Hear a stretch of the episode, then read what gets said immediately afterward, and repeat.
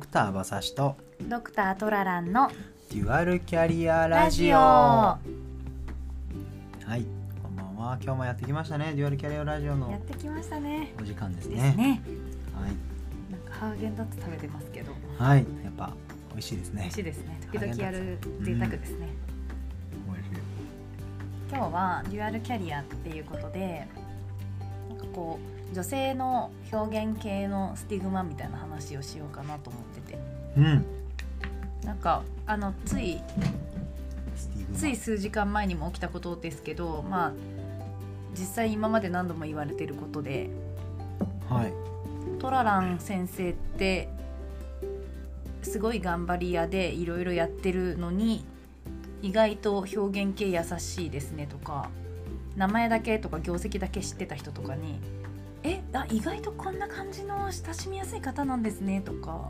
うん。なんかもっと強気でなんか自分出していったらいいじゃないとかうん。なんか言われたりするんですよ。うん。なるほど。でなんかそれってその彼らの中で事前に業績とか、まあ、私がやってきたこととかっていうのを、まあ、ネット社会だし知っていて、うん。彼らの中で作られたイメージ像。うんキャリアを積んでいる女性像とうん。私の多分表現系っていうのがズレがあってうん。それを彼らの中で消化したいからなのか意外とこんな感じですねとかいやもうちょっとあなたはこういうキャラのはずだからもっとそれ隠さずに言ってみたいなこと言われるんですけど。うーんそこのところ。そもそもそのうん。さっきのねそのスティグマっていうのは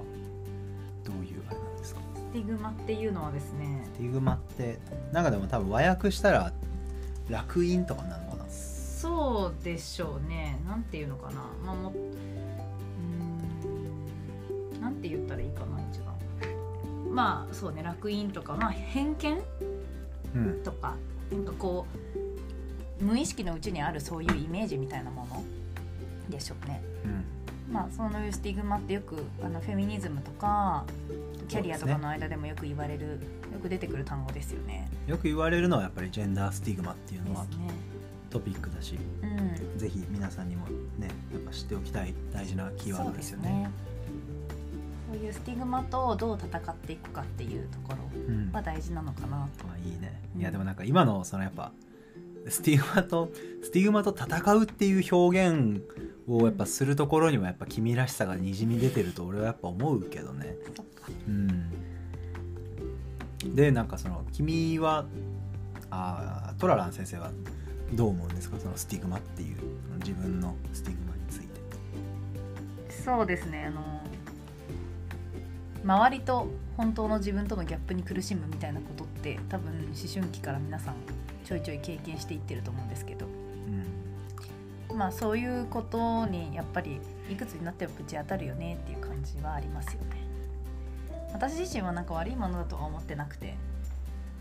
あのいつもやっぱり新鮮な気持ちであ私自身もスティグマを持ってるはずだからそういうのをなるべく抱かないようにしようってやっぱ思うし。うん。スティグマであり多分時にその相手へ望むこと期待することと現実のギャップだったりするはずだからうん。まあ偏見の中には期待値っていうのも入っちゃってるはずだからそこのところを自分でもなるべくフラットにやっていきたいなって気づかせてもらえる出来事として捉えてる。けどうーん。なるほど、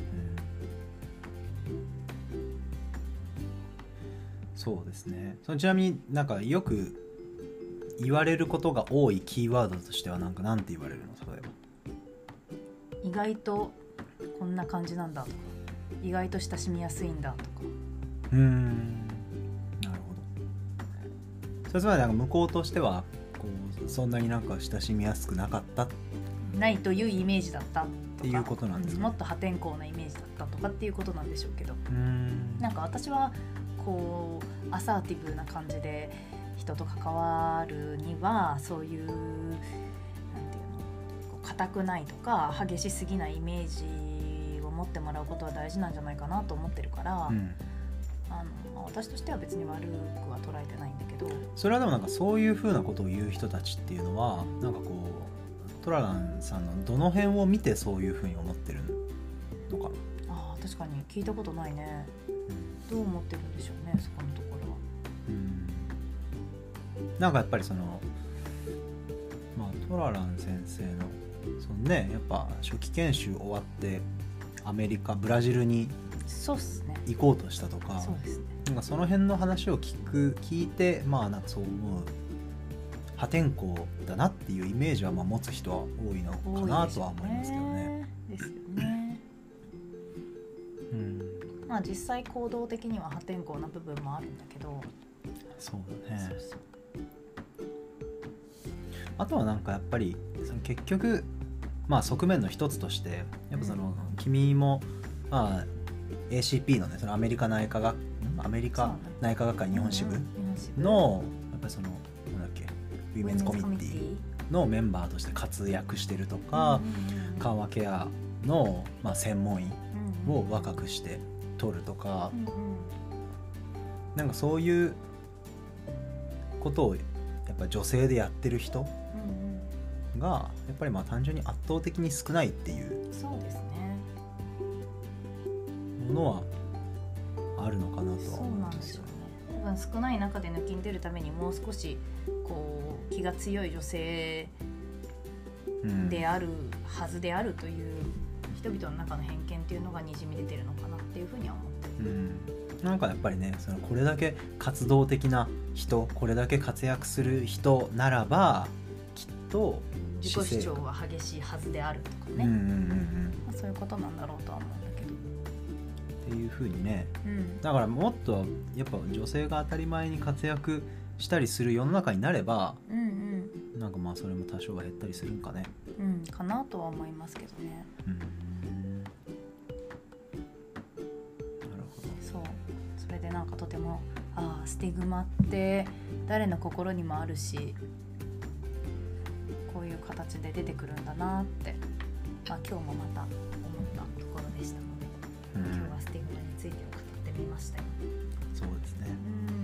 うん。まあ、意識するってすごく大事なことでやっぱり、あのー知らない間に自分は太ってる人を偏見の対象としてたとか知らない間に年を取ってる人を偏見の対象にしてたとかやっぱりそういうふうなことって人生で生きていく中でふと気づいたりすると思うね、うん。とか身近な人の指摘を受けるとかで。あるうん。やっぱり私たちもかなり気をつけとかないと、まあ漏れ出ちゃうあるものだろうし、それによって何が良くないかっていうとそれで引っ張られて決断を下してしまうとか自分たちの決断がこう揺らいじゃうとかっていうことが一番危険なので、まあ、人間関係の間でフラットな間柄の中でそういうことがあって、まあ、率直に私はあなたのことこう思ってたけど意外なのねって言える間は全然問題ないのかなと思ったりもするんだけどね。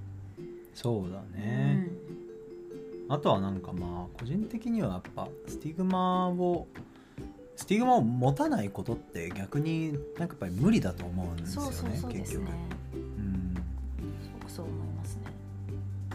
やっぱりその対話の中からしかその相手の価値観を知るっていうことはできないと思うし、うんそう思うわ。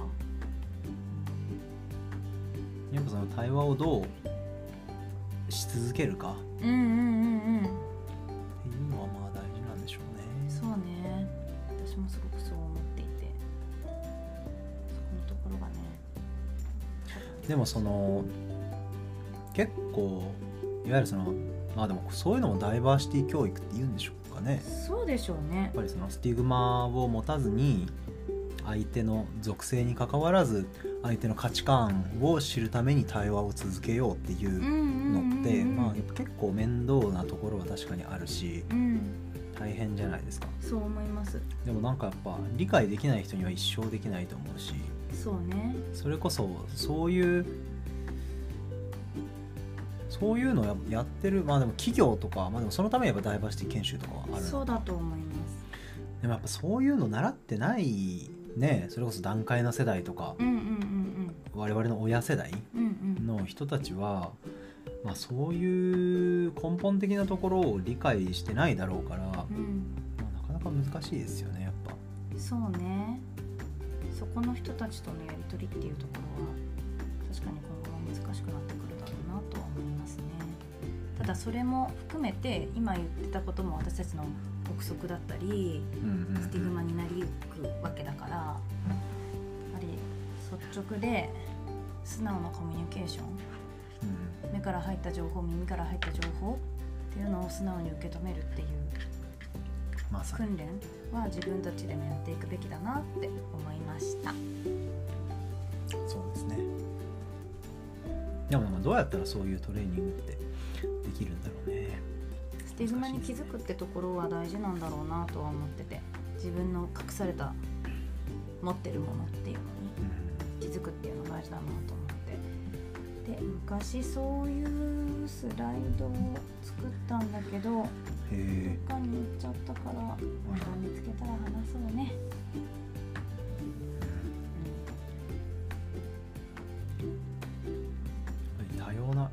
人間ってやっぱ何もしなかったらねその類は友を呼ぶっていうことわざもあるしうん、うん。種に交われば赤くなるっていうことわざもあるうんしそうね。人間やっぱりこう均質な集団になろうとするじゃん。そうそうそうそうそう。だからそういう意味でこう多様な人材と関わり続けるっていうのはすごく難しいと思うんだよね,、ね。だからこそどうしたらいいんだろうね。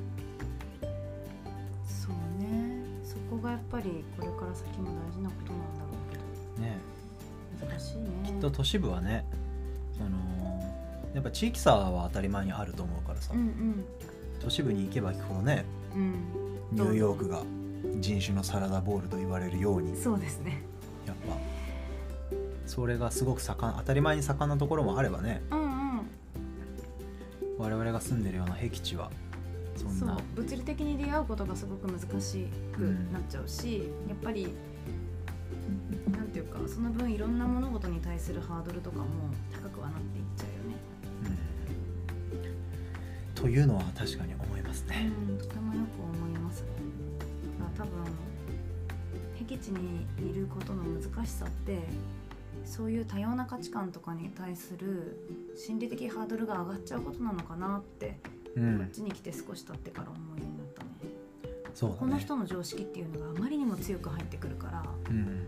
そことどう戦うか自分の信念をどう貫くかっていうところが一番難しいのかもなーってこの頃思いました。でもうん。そこの常識をもらえるっていうのは良さでもあるからまあ意識してやっぱりその近さとかそういうのをやっぱ汲み取っていかなきゃなっては思うんってます。そうですね。うん。面白い。うん今のもまた君さやっぱその価値観とどう戦うかっていう表現をしたけどさ。やっぱそうなんだ。やっぱ面白いよね、うん。そうやっぱ何かこ心の中でそう思ってんだね。うねっていうのがまうん。た分かりますな、はですな。あい、ということで今日はこの辺にしておきましょりがとうございます。うはいじゃあまた。またねー。バイバイ